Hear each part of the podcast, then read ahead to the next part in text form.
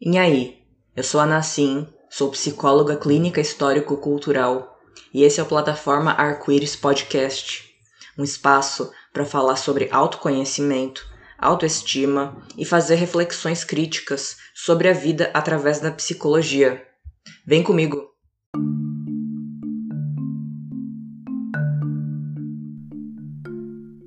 E aí, tudo bom? Bora começar então mais um episódio do Plataforma Arco-Íris Podcast. E vamos retomar o nosso querido quadro Mentiras sobre o neoliberalismo que fazem você sofrer. Vamos hoje falar sobre gestão de tempo. Nos dias de hoje, o jovem adulto sempre está sem tempo irmão. Tomar contato com a adultez, na maioria dos casos, não é fácil, costuma ser muito árduo e sofrido. Ou a gente está sem tempo, porque está na maior correria, e quando tem aquele tempinho de sobra, não consegue fazer nada de diferente, porque está cansado demais de tudo que já fez. Ou seja, não tem tempo de viver a vida. Tá, Nassim, mas por que gestão de tempo no quadro que mete o pau no neoliberalismo? Vamos lá comigo. Gerir o tempo Obviamente, é sim uma coisa importante. A gente tem que planejar nossos corres, a gente tem que entender como vamos distribuir o tempo que é finito para uma série de coisas que a gente se propõe ou é obrigado a fazer. Elencar prioridades para cada momento da nossa vida, entender o quanto que eu estou fazendo e o quanto que eu estou enrolando ou sofrendo para começar a fazer as coisas, vulgo a tal da procrastinação e buscar entender as devidas razões disso, dar-se limites, afinal não vai dar para a gente fazer tudo e dar 100% de si em tudo. Isso é muito importante. A gestão do tempo, o se organizar na dimensão temporal, é o que nos torna humanos, é o que qualifica a intencionalidade da nossa ação na realidade que a gente vive a percepção do tempo e a organização da vida em torno dele é o que nos humaniza e o que dá cadência para a história.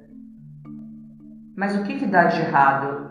Por que, que mesmo a gente sabendo que o tempo é muito precioso e que saber organizá-lo para a gente organizar nossa vida para melhor usufruir desse tempo acaba quase sempre dando errado?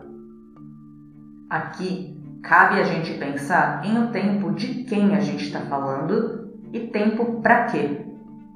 Se a gente pensar na situação de profissionais precarizados, sejam aqueles que trabalham na condição de autônomos produzindo jobs, até a condição mais super precarizada, por exemplo, de um entregador de aplicativos. O prazo para conseguir entregar um job, o número de entregas da comidinha que você tem que fazer pedalando que nem uma doida e receber muito pouco para isso, não é para ser o benefício. Nem sempre, ou melhor, nunca esse prazo é pensado num tempo de qualidade para a atividade ser realizável, de modo que o trabalhador no final do processo continue inteiro. O prazo, ele é pensado em cima de quem lucra. É em torno desse lucro que a cadência de tempo se organiza. Desse modo, o lucro e o tempo parece que sempre estão em antagonismo com o nosso desenvolvimento humano. Quanto mais a gente consegue vencer o tempo, a gente perde, enquanto humanidade, nas nossas máximas potencialidades de qualidade de vida. Fazer um monte de coisas, trabalhar, servir a sociedade, deveria ampliar nossas potencialidades enquanto seres humanos, mas parece que aprofundam ainda mais as diferentes formas de alienação dos processos produtivos, alienação das coisas que a gente faz e alienação da gente mesmo. A gente fica, no final das contas, com a sensação de que está fazendo muito, só que não é bom em nada. A gente sente um vazio, baixa autoestima e aquela autocobrança muito rígida de que a gente está sendo insuficiente e precisava sempre fazer mais, mais, mais. Observe-se o quanto essa dificuldade de gestão de tempo, ou seja, ou melhor dizendo, impossibilidade de gestão de tempo, é totalmente marcada por desigualdades e opressões que minorias sofrem na nossa sociedade. A promessa de que basta gerir seu tempo, que sua vida vai entrar nos trilhos, ela não vale para todo mundo, porque não é todo mundo que tem o mesmo tempo de acordo com o lugar que ocupa na sociedade.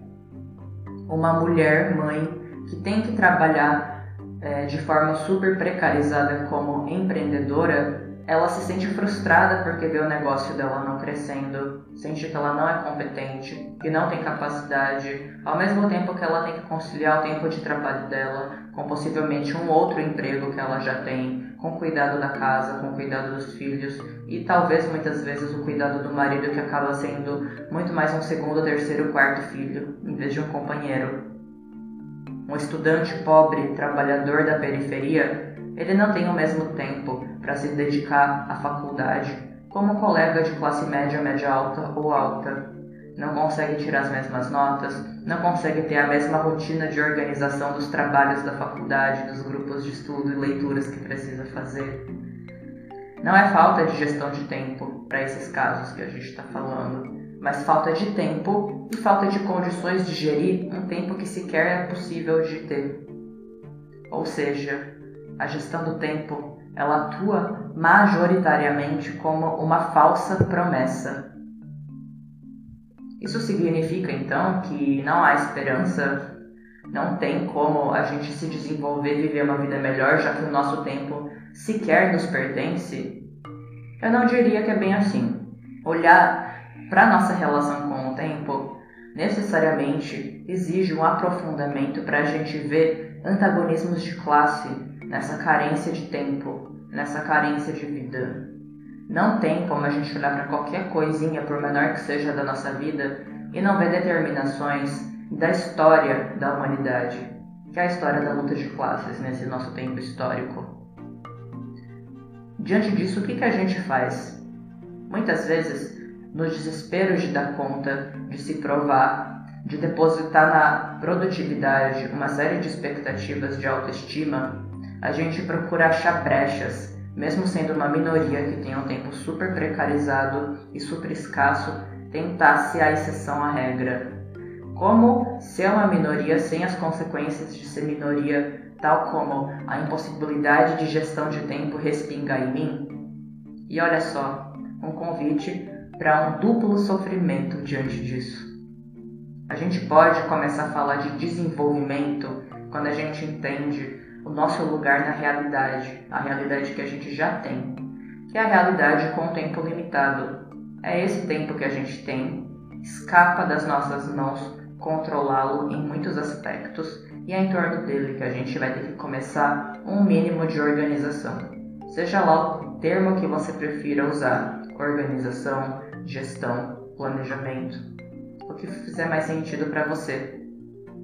A partir daí vai começar a ser possível a gente ter uma dimensão mais ampla da nossa vida, da nossa trajetória e tomar consciência do tempo que não tenho e nesse tempo histórico não tem como reavê-lo e o tempo que eu não tenho porque eu fui aprendendo que não me pertence e se tornou assim por uma série de violências em que nossa vida passou a ser sobre tudo, menos sobre a gente.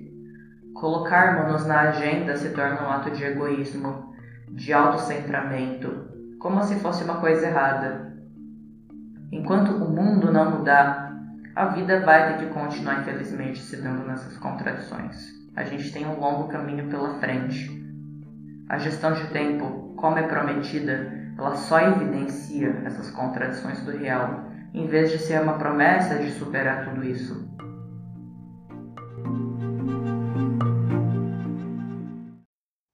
Chegamos ao fim de mais um episódio. A você que me acompanhou até aqui, vai o meu muito obrigada. Caso tenha sugestões e queira conversar comigo, me procure no Instagram, arroba plataforma arco-íris.